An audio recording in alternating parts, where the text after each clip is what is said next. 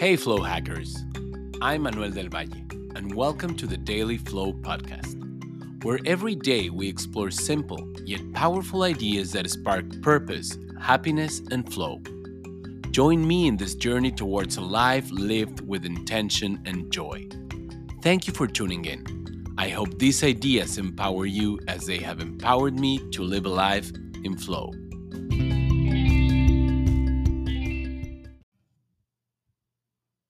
Today, we're diving into a topic that's a bit of a double edged sword the paradox of procrastination. Yes, you heard that right. We are going to explore how procrastination, often seen as a villain in our productivity story, can unexpectedly lead us into a state of flow. First, let's understand what procrastination is it's the act of delaying or postponing tasks now, why do we procrastinate? Psychology suggests it's often not about laziness, but about fear fear of failure, fear of not meeting expectations, or even fear of success.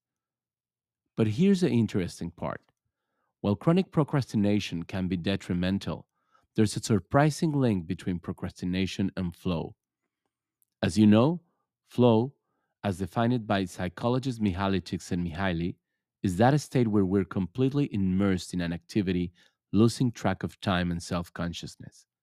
It's a peak of engagement and productivity. So, how does procrastination lead to flow? Well, it's all about the pressure. As the deadline looms, our focus sharpens. The sense of urgency cuts through the noise, and we find ourselves deeply engrossed in the task at hand. This is a paradox. The very thing that was keeping us from working, procrastination, can catapult us into state of flow. Now, let's take a fascinating real life example. Consider the writer Douglas Adams, famous for The Hitchhiker's Guide to the Galaxy. Adams was notorious for his procrastination there is a well known story where, struggling to meet a deadline for his book, So Long and Thanks for All the Fish, he was locked in a hotel suite with his editor for three weeks. This extreme measure was taken to ensure he completed his work.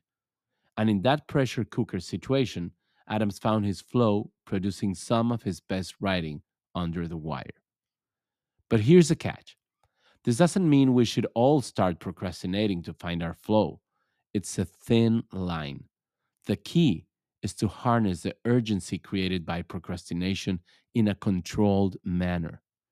Set artificial deadlines, create a sense of urgency, and use it to fuel your focus. To wrap up, let's remember procrastination isn't inherently bad, it's how we manage it that matters. By understanding its psychological roots and using it judiciously, we can transform procrastination from a foe to an ally in finding our flow. Now, I'd love to hear your thoughts. Have you ever found flow in the 11th hour? Share your experiences and let's continue this fascinating conversation about the procrastination paradox. And remember, keep flowing.